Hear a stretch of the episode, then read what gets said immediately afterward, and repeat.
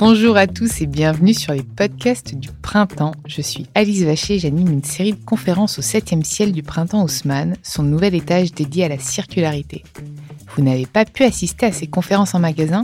Ça tombe bien, elles ont été enregistrées en live. Vous pouvez les retrouver ici. Bonne écoute.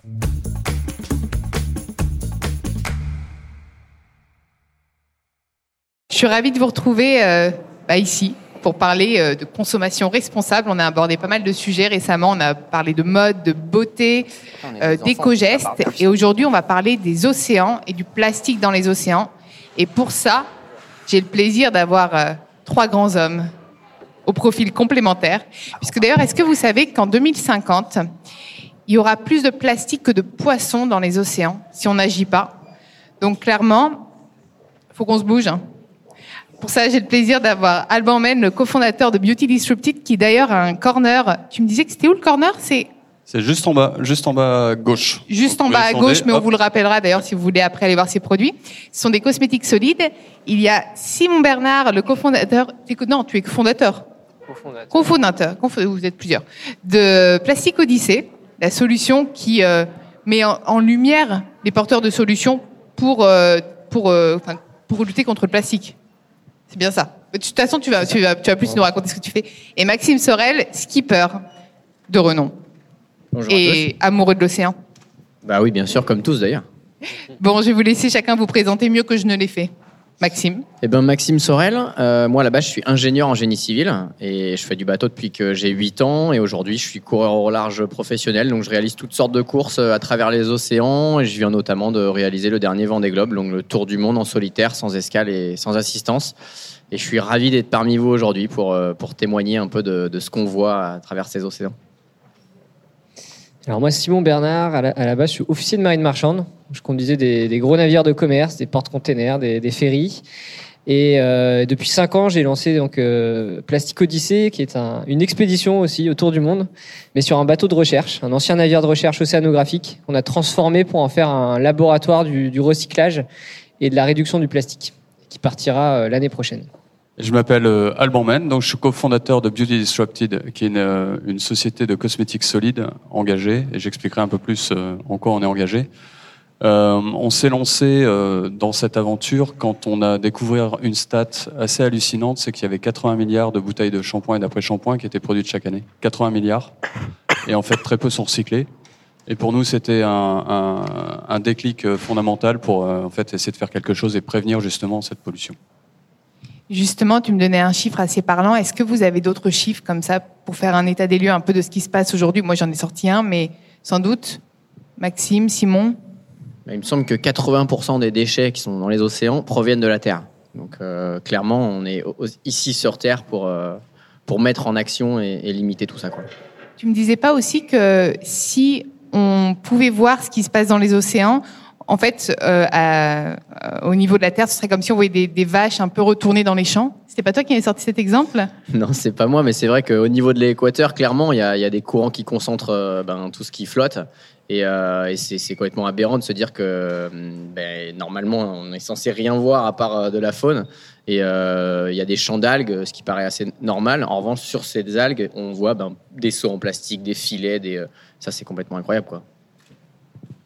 Simon Et ouais, effectivement, en fait, la pollution plastique, elle est visible parfois, euh, mais la majorité, on la voit pas, puisque le plastique, il coule en réalité. Donc 95% de la pollution de l'océan, elle est au fond de l'eau. Et le reste est décomposé en microparticules. Ce qui fait qu'on entend souvent parler de continent de déchets, euh, mais c'est pas du tout une île comme on pourrait imaginer. C'est juste une zone où on compte plus de microparticules qu'ailleurs. Mais il faut savoir que si on ramasse la totalité de ce septième continent, on a la même chose que ce qui se déverse tous les trois jours. Donc en réalité, euh, on peut pas vraiment nettoyer l'océan en allant pêcher du plastique. Et la meilleure manière, euh, comme tu le disais, c'est d'agir à terre, donc de fermer le robinet et, d'éviter euh, ce plastique qui se déverse. Et le, débit de plastique, la quantité de déchets, la fuite de déchets dans l'océan, c'est 20 tonnes toutes les minutes. Donc il y a vraiment énormément de déchets qui, qui sont déversés à l'échelle du monde dans l'océan et on le voit pas vraiment finalement. Et justement, Alban, toi, tu essayes de fermer le robinet? J'essaye de fermer le robinet. Je vais prendre un, chiffre. Donc, j'ai parlé de 80 milliards de bouteilles de shampoing et d'après-shampoing euh, dans le monde. On se parle de 400 millions, euh, 400 millions en France. Euh, et, jusqu'à présent, il y a 9% du plastique qui a été recyclé. C'est-à-dire qu'il y a 91% du plastique qui est ou dans les océans ou, on ne sait pas où. C'est hallucinant. Quoi. Mais j'imagine qu'il y a des solutions parce que là, sinon, on va tous finir par être anxieux. Hein. Le but, c'est pas que vous ressortiez de là en vous disant on est foutu. On va trouver des solutions. Il y en a. J'imagine, toi, tu en as vu beaucoup. En fait, il y a deux manières de résoudre ce problème et il faut le faire en parallèle. Euh, le premier, il n'y a pas d'ordre de priorité, mais d'un côté, il faut se débarrasser de tous ces déchets. Comme tu disais, euh, ça représente 5 milliards en fait, les déchets qui sont encore là. Déchets plastiques qui sont dans la nature, 5 milliards de tonnes et on en a produit 6 milliards. Donc il en reste vraiment encore beaucoup. Donc ça, faut les traiter. Et en parallèle, il faut arrêter d'alimenter euh, les décharges et donc il faut limiter la consommation de plastique. C'est vraiment les deux axes. Finalement, la, réduire la consommation, ça concerne plutôt les pays riches qui consomment, comme nous, euh, et euh, traiter les déchets, plutôt les pays qui souffrent de, des problèmes d'infrastructure, qui sont plutôt des pays pauvres, euh, Asie, Afrique, Amérique du Sud. Maxime, est-ce que toi, tu aurais des, des solutions pour justement limiter la consommation de, plastique et comment tu agis toi on agit de plusieurs manières. Euh, clairement, j'ai commencé à agir dans mon métier de, constructeur à, l'époque d'ouvrage. J'étais en lien avec les travaux maritimes, donc euh, bah, on construisait euh, des ports, des, ouvrages en béton où, ben oui, il y avait du plastique qui était utilisé pour de l'emballage, enfin des fûts de bidons d'huile pour le coffrage des banches sur lesquelles on mettait le béton. Et tout ça, ça m'a, un peu alerté en me disant, mais là, on a oublié un truc là, s'il faut faut qu'on arrête tout ça.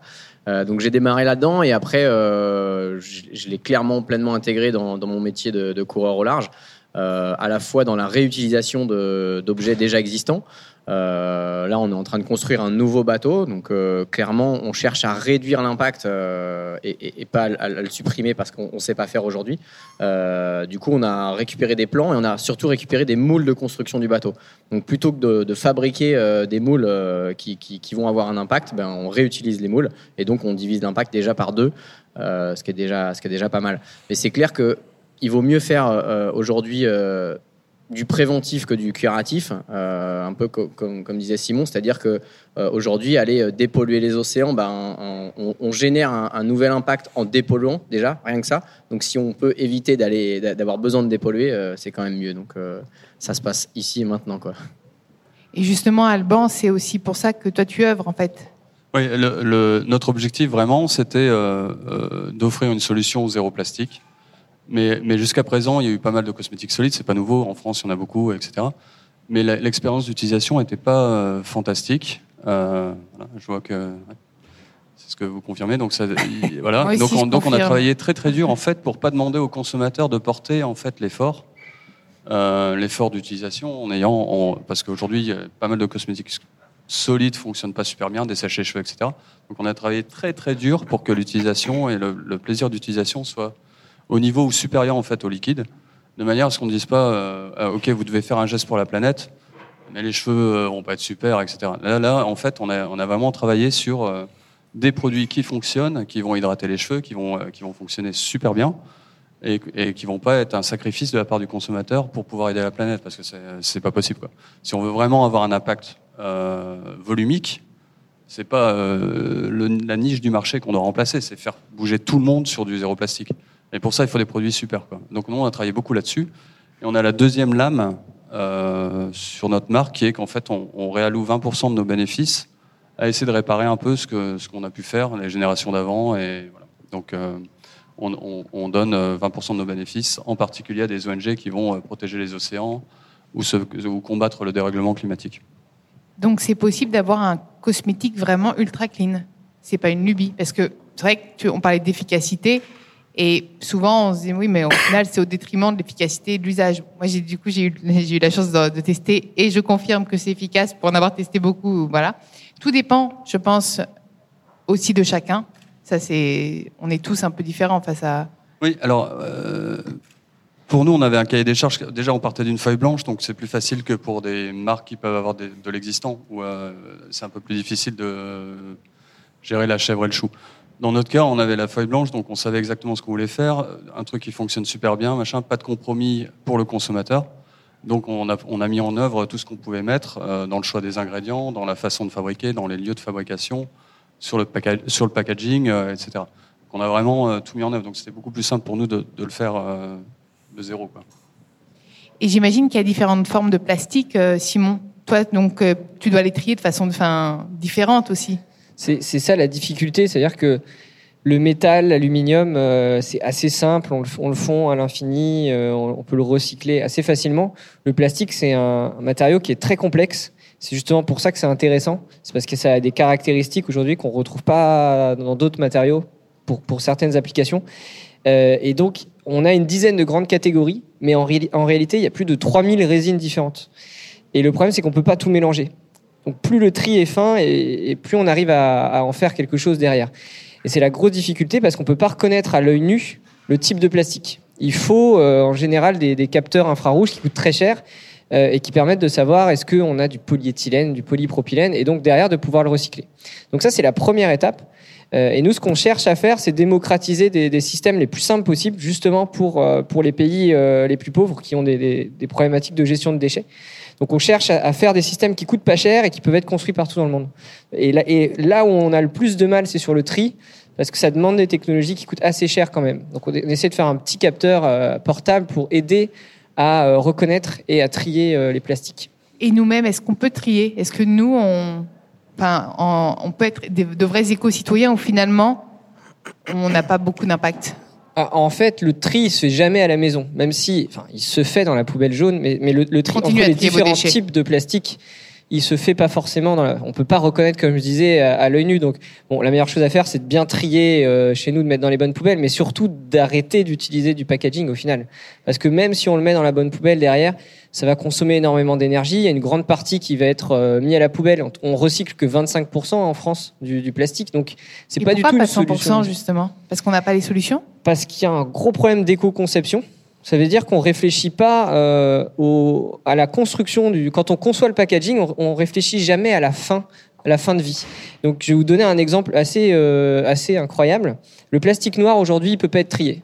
Pourquoi? Parce que justement, les technologies infrarouges qui identifient les plastiques sont absorbées par la couleur noire. Ce qui fait qu'à chaque fois qu'il y a une barquette noire qui passe dans le centre de tri, elle est mise à la poubelle. Et ça, les ingénieurs aujourd'hui en France, il y a que deux écoles qui forment des ingénieurs en plasturgie euh, ils sont pas au courant de ça. Il n'y a pas d'école de recyclage et dans les écoles de plasturgie, on n'apprend même pas ce principe de base d'éco-conception. Euh, et donc ça, c'est en train de changer euh, petit à petit. Mais ça, c'est un super exemple qui montre que finalement, aujourd'hui encore, quand on conçoit un packaging ou quand on conçoit un matériau en plastique, on ne sait pas comment il va finir. En fait, on se fait même pas poser la question. Faut que tu ailles leur dire, Simon, là, obligé. Maintenant que tu le sais, que tout, tout, le monde le sait. Non, il faudrait faire une école du recyclage. On essaie de mettre un peu ça en place parce que euh, euh, il y a des tas de difficultés. Pareil, il y a les multicouches. Les paquets de chips, par exemple, c'est euh, plein de différentes différentes couches de matière. Et, ça servait à quoi? Pourquoi on mettait autant de couches? Eh, Parce qu'en fait, chaque couche a une particularité. Il y a une couche qui va stopper la lumière, une couche sur laquelle on va pouvoir imprimer, une couche qui va stopper l'oxygène pour conserver les aliments. Et aujourd'hui, jusqu'alors, on n'avait pas un seul matériau qui était capable de tout faire. Donc, on collait des couches successives. Et ça, c'est terrible parce qu'à la fin, on peut pas les séparer. C'est à l'échelle du micron. Et ça finit forcément à la poubelle. Ça peut pas être recyclé. Et donc, le grand challenge aujourd'hui de, tout le monde, tous ceux qui utilisent encore du packaging, c'est d'arriver à faire du monomatériau. Donc, d'arriver à utiliser le même type de plastique à la fois pour la barquette, à la fois pour le film, par exemple, si on prend un exemple de packaging comme ça. Euh, et, et, donc, de pouvoir tout broyer et tout recycler. C'est une première étape. Effectivement, le, le le mieux, c'est encore d'éviter euh, la barquette. Comme le fait c'est pas, pas, toujours packaging. Le packaging, c'est du carton FSC, recyclé, recyclable, euh, local. Donc, euh, super simple à recycler et réutilisable. Donc, et, et, quid du vrac, d'ailleurs? Toi, toi, tu pourrais vendre des cosmétiques en vrac ou c'est pas... Alors, on, se pose beaucoup la question. Il y a les, aspects juridiques euh, légaux euh, en termes d'information qu'il faut pouvoir euh, représenter. Il y a le transport, il y a l'hygiène surtout avec le Covid. Donc c'est quelque chose qu'on regarde pour, pour ensuite. Mais pour le lancement, là, nous, on est une marque toute jeune. Pour le lancement, c'est un peu compliqué de, de, partir tout de suite sur le vrac. Et puis pour avoir expérimenté le vrac, il y a aussi d'autres types de, de, problématiques comme les mythes alimentaires, etc. Donc bon, parfois, voilà, il n'y a pas de solution optimale. Déjà, je pense que c'est très bien. En parlant de plastique, Maxime, tu me racontais une anecdote sur euh, les bouteilles en plastique que tu avais fait le tour du monde sans en utiliser aucune, c'est ça? Euh, Ouais, effectivement. Alors, euh, à bord, euh, on n'emmène pas d'eau. Donc il est vivant, hein, je vous rassure, pour vous dire que ça, va, ça s'est bien passé.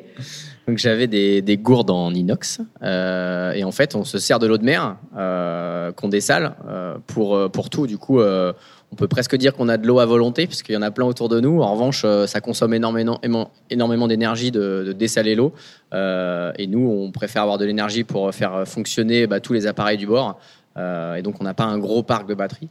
mais oui, effectivement, on a fait le tour du monde sans utiliser une bouteille plastique et j'ai pu boire, me doucher.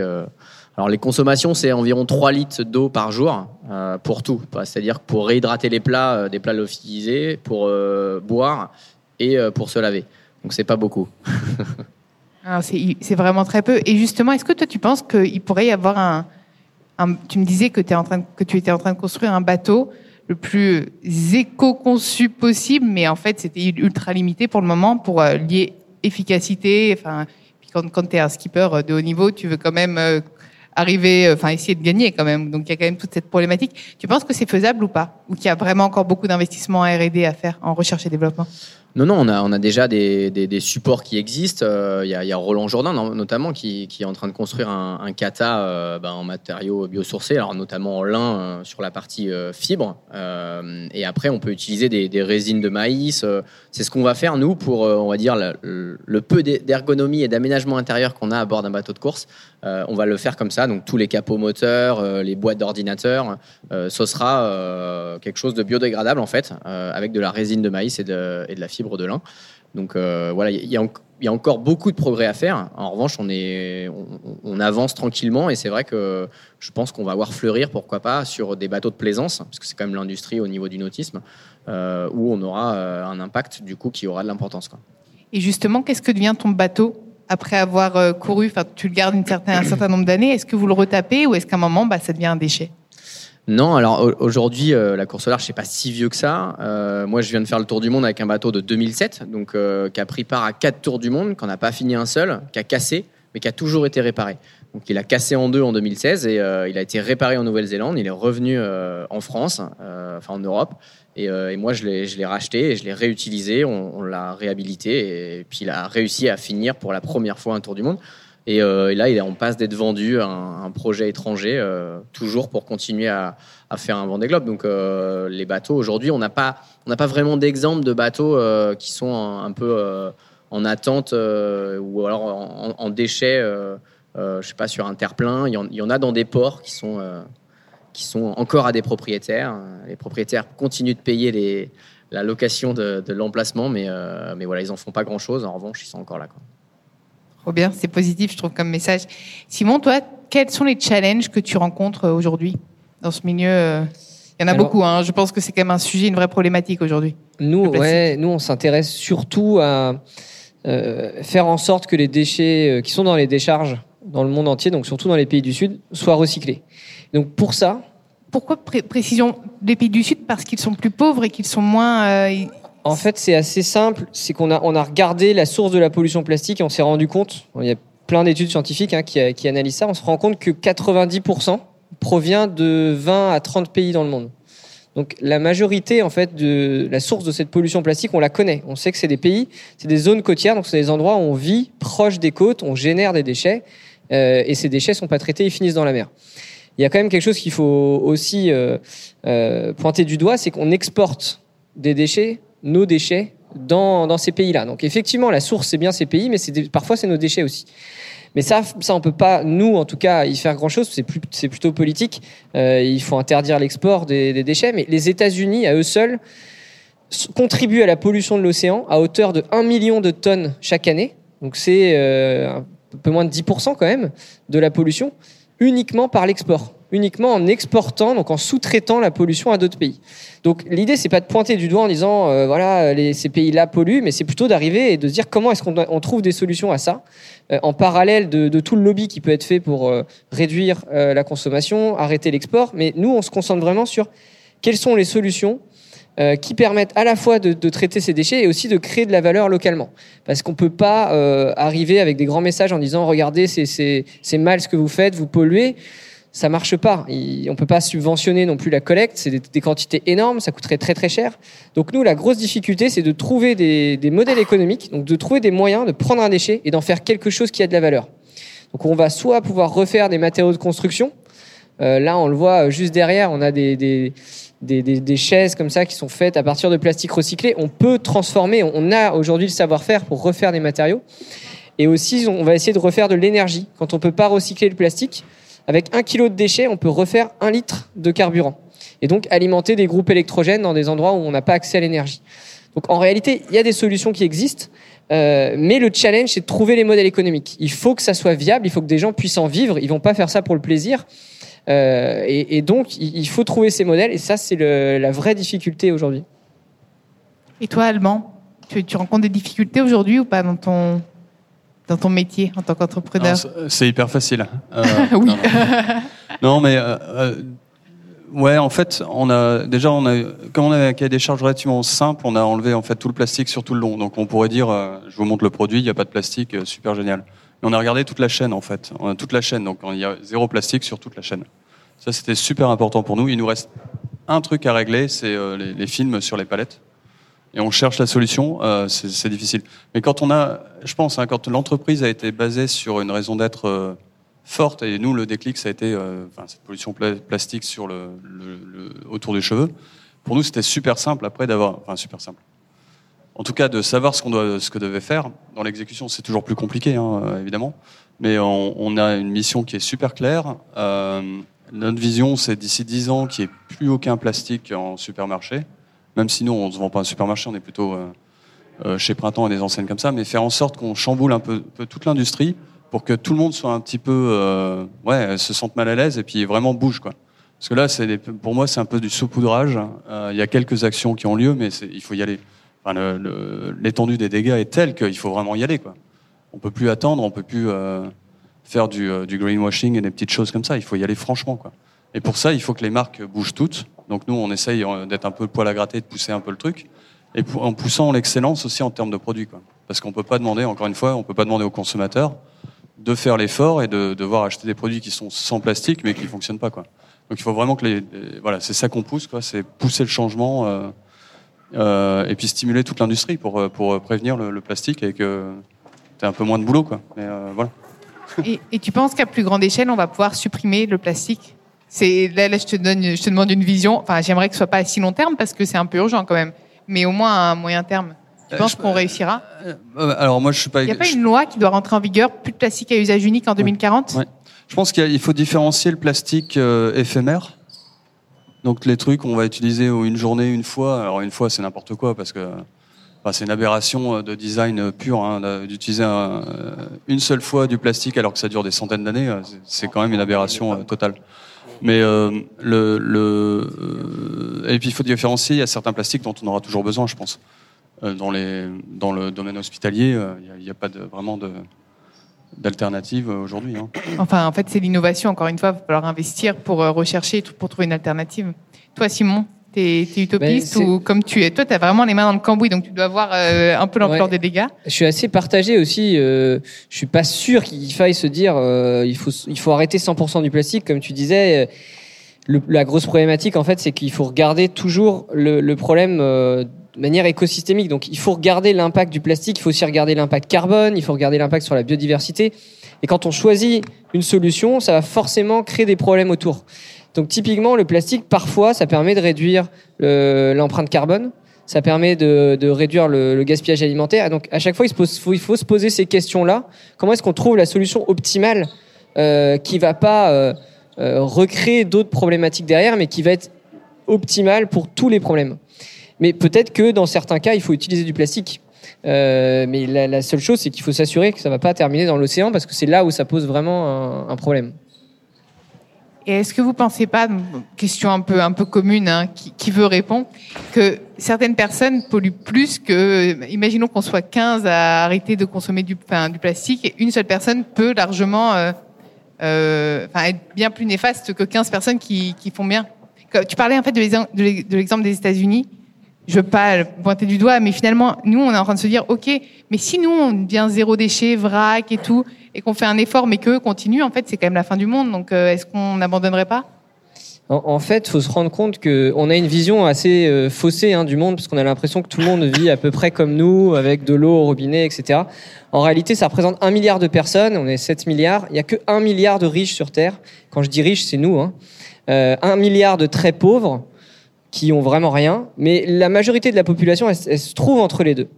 Et, les, les, vrais, euh, finalement, euh, personnes qui ont de l'impact, c'est ce milliard de riches qui, consomment. Donc c'est à nous, même si, je disais tout à l'heure, la source de la pollution, c'est plutôt les pays euh, à, bas et moyens revenus, les pays qui consomment le plus sont, pas finalement, on n'est pas très nombreux à, à, consommer, mais il faut, faut se rendre compte qu'on est dedans. On est dans ce milliard de riches on a cette chance-là euh, et on a aussi cette responsabilité-là, puisqu'on est les moins impactés par ces. On le voit bien, hein, on voit aucun déchet dans les rues, on a des camions poubelles pour les, cacher sous le tapis. Donc, on est ceux qui polluent, euh, qui le plus, mais on est les moins impactés. Donc, on a cette double responsabilité au final.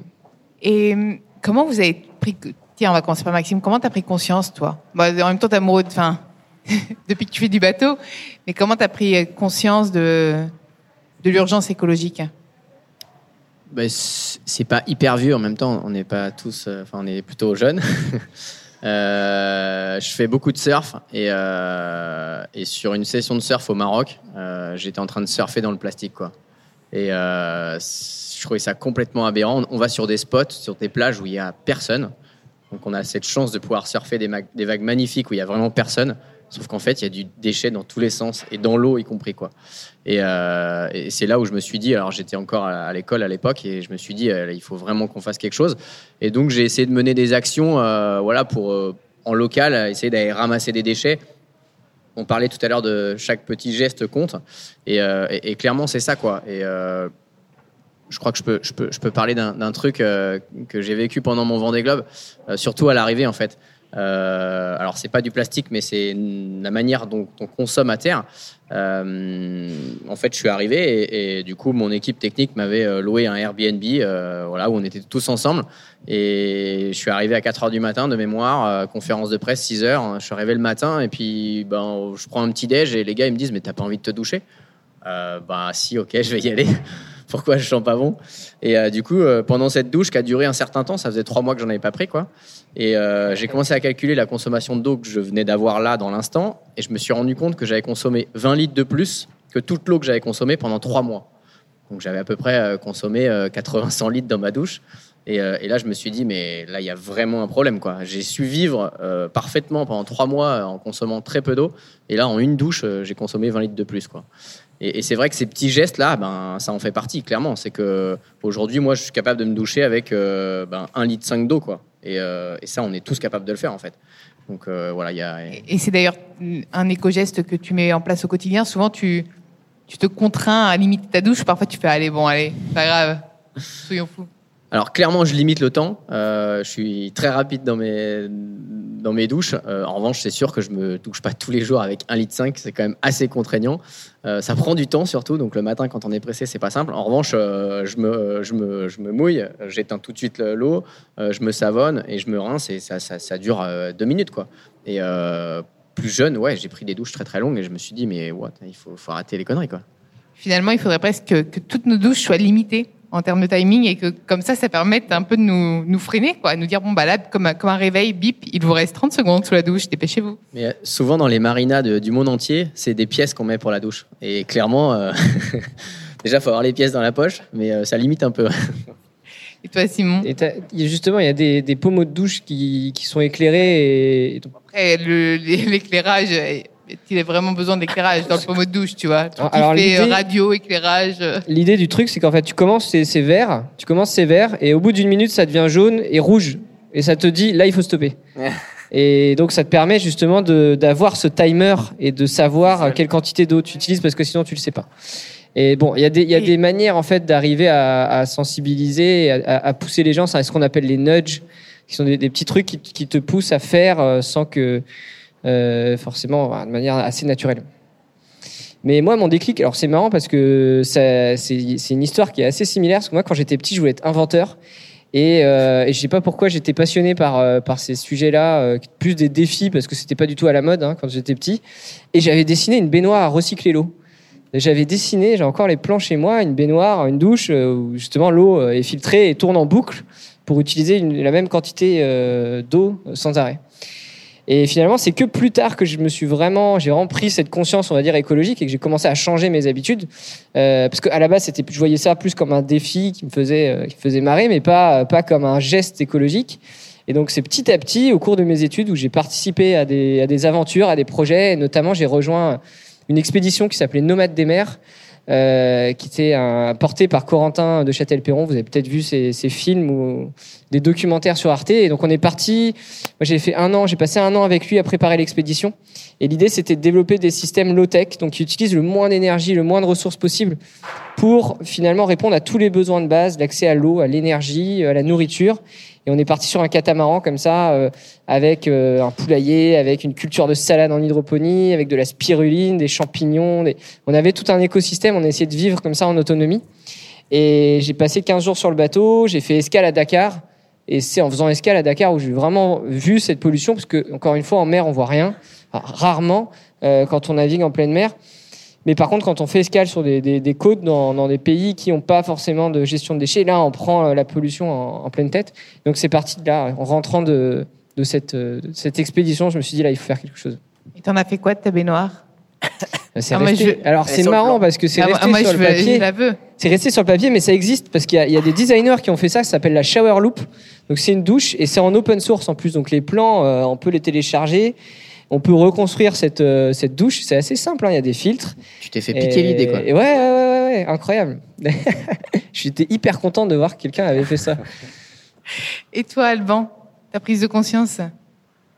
Ah, c'est- euh, il y a eu plusieurs étapes euh, vraiment. Euh, la première, en fait, j'ai eu la chance de grandir, euh, j'aime bien dire au bord de l'océan, mais à Dunkerque. Euh, donc c'est un peu moins sexy que ce qu'on imagine de l'océan. Toujours est-il que quand j'étais euh, quand j'étais gamin, en fait, euh, sur les plages, il y avait il y avait des, des poissons échoués, il y avait des choses comme ça qui pourrissaient, etc. Et j'y suis retourné ouais, une dizaine d'années. Et en fait, pas un animal sur le sur le sur le sable. Hein. Les plus inquiétant en fait du plastique que du plastique, euh, du- des, sacs de plastique, des, des- des bouteilles, des choses comme ça. Je Putain, c'est pas possible quoi, c'est pas possible. voilà. Et après, lié à ça en fait, euh, il y a deux points, deux éléments que je trouvais vachement intéressants. Donc j'ai mentionné hein, le nombre de bouteilles euh, aberrant euh, de shampoing et d'après-shampoing. C'était un- une, des, une des choses. Et puis la deuxième chose, c'est en regardant un petit peu l'impact des océans sur la vie. Euh, une, une respiration sur deux, en fait, on la doit aux océans. C'est euh, le phytoplancton dans les océans qui nous permet de respirer. C'est une respiration sur deux. Et là, on se dit, mais on maltraite, on balance tout, on, on fait pas gaffe, et il faut que je fasse quelque chose, et je peux plus juste continuer à bosser, il faut que je, mette ce sujet au centre de, ce que je fais. Quoi. Voilà, donc c'est comme ça, le, déclic est venu comme ça. Et avant de, vous laisser aussi la parole, parce que j'aimerais que vous puissiez interagir avec, euh, ces, trois jeunes hommes, euh, est-ce que vous auriez un éco-geste à nous, à, nous, à nous donner, à chacun, qu'on peut, euh, dès maintenant mettre en place Maxime Est-ce que, est que nous, on n'a pas d'eau de mer, donc euh, ça va être compliqué à recycler Un truc qu'on peut faire Il ne faut pas boire l'eau de la Seine non plus. Euh, Et puis l'eau de la Seine, voilà, on déconseille. Euh, moi, je pense le truc hyper simple et que je fais assez souvent et qui prend pas beaucoup de temps, c'est le week-end, la petite balade sur le littoral ou en forêt. Et voilà, on se fait un petit challenge avec les enfants à essayer d'avoir le, le plus de, de plastique ramassé. Euh, c'est tout simple euh, et on peut le faire. euh, moi, je m'amuse à le faire en séance de sport. Euh, c'est pas toujours pratique suivant la taille des déchets. Du coup, on se dit est-ce que je le ramasse, est-ce que je le ramasse pas? Mais euh, je le fais, je ramasse des déchets pendant une séance de sport, par exemple. Et donc, je me baisse, je fais une pompe à chaque. voilà, ce genre de choses, quoi, par exemple. Et puis c'est ludique, c'est sympa. Ça peut être ouais, ça peut être des sorties pour les enfants, hein, pour occuper. Hein. Je vais vous en donner deux, un facile et un moins facile. Pour moi en tout cas, Euh, le plus facile c'est la gourde. J'ai toujours ma gourde sur moi et donc j'ai pas acheté de bouteille plastique depuis longtemps. Euh, le plus compliqué, alors c'est moins en lien avec le plastique, mais plus en termes d'impact environnemental, c'est de limiter la consommation de viande. Euh, parce qu'en fait, ça, c'est vraiment un truc qui. c'est le plus difficile, hein, parce que quand on va au resto, à chaque fois, il n'y a pas beaucoup de choix euh, alternatifs, mais en réalité, on parlait de consommation d'eau tout à l'heure. Il y a l'eau qu'on voit couler dans la douche, dans les toilettes. c'est important, mais l'eau qu'on voit pas euh, pour l'élevage, euh, euh, les cultures, et c'est représente des quantités bien, bien, bien plus importantes. Et en termes d'impact CO2, effectivement, quand on fait des calculs très rationnels, on se rend compte que c'est assez évident. Et, et, pourtant, il y a, y, a y a, des alternatives. Moi, j'ai des, des, des, des, amis là que j'adore ce qu'ils font, ça s'appelle les nouveaux fermiers. Ils font de la viande végétale, donc c'est vraiment très ressemblant. Et on peut arriver à, à faire un barbecue avec des saucisses et des merguez euh, sans avoir euh, mangé de viande et c'est aussi bon. Et donc, moi, je crois vraiment beaucoup dans, ces, ces alternatives-là parce que ça peut avoir un impact euh, vraiment très concret. Effectivement, ça demande d'y aller petit à petit et de faire cet effort-là. Bon, après, après, ça dépend aussi ce qu'ils mettent dedans, un hein, soja et tout. faut quand même regarder. Mais il y a des bonnes applications. Hein, ouais. Alors, moi, j'avais fait un, toute une étude là-dessus. Euh, et alors, c'est marrant parce que l'idée, c'était de se dire si on consomme un kilo de, de soja, donc steak de mm. soja, est-ce que, en fait, on augmente la production de soja? Eh ben non, parce que pour, pour créer un kilo de bœuf, il faut 14 kilos de soja. Mm. Donc, en fait, si on remplace un kilo de bœuf par un kilo de soja, on a évité 13 kilos. On voit l'inventeur là-dedans. Euh, on voit le mathématicien. Exactement. Et alors pour la gourde, une petite astuce. Euh, il faut quand même bien penser à pas laisser l'eau stagner dans la gourde, à bien la, rincer, etc. Parce que bon, ça reste. Euh, mais, mais et par contre surtout, si vous pensez que vous avez une bouteille en plastique et que vous voulez pas l'acheter et que vous allez l'utiliser comme gourde, oubliez tout de suite. Parce qu'en fait après le plastique se met dans l'eau, donc oubliez. Prenez une vraie gourde en inox, etc. Voilà, c'était la, la minute conso. Alban.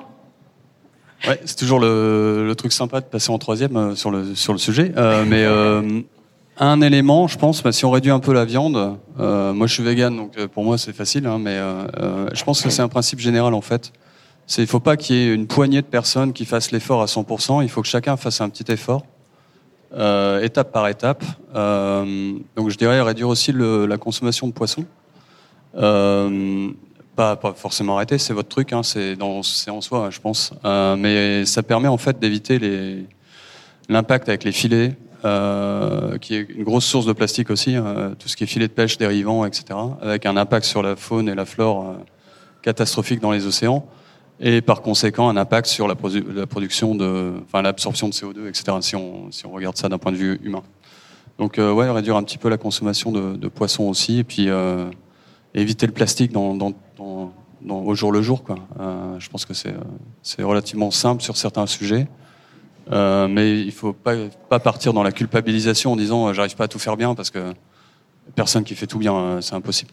Mais petit à petit, faire des étapes, des étapes, des étapes. J'espère que cette conférence vous a inspiré, que vous avez plein d'idées pour améliorer votre façon de consommer. Pour ne pas manquer la prochaine, il suffit de s'inscrire sur le site printemps.com dans la rubrique événements. À bientôt.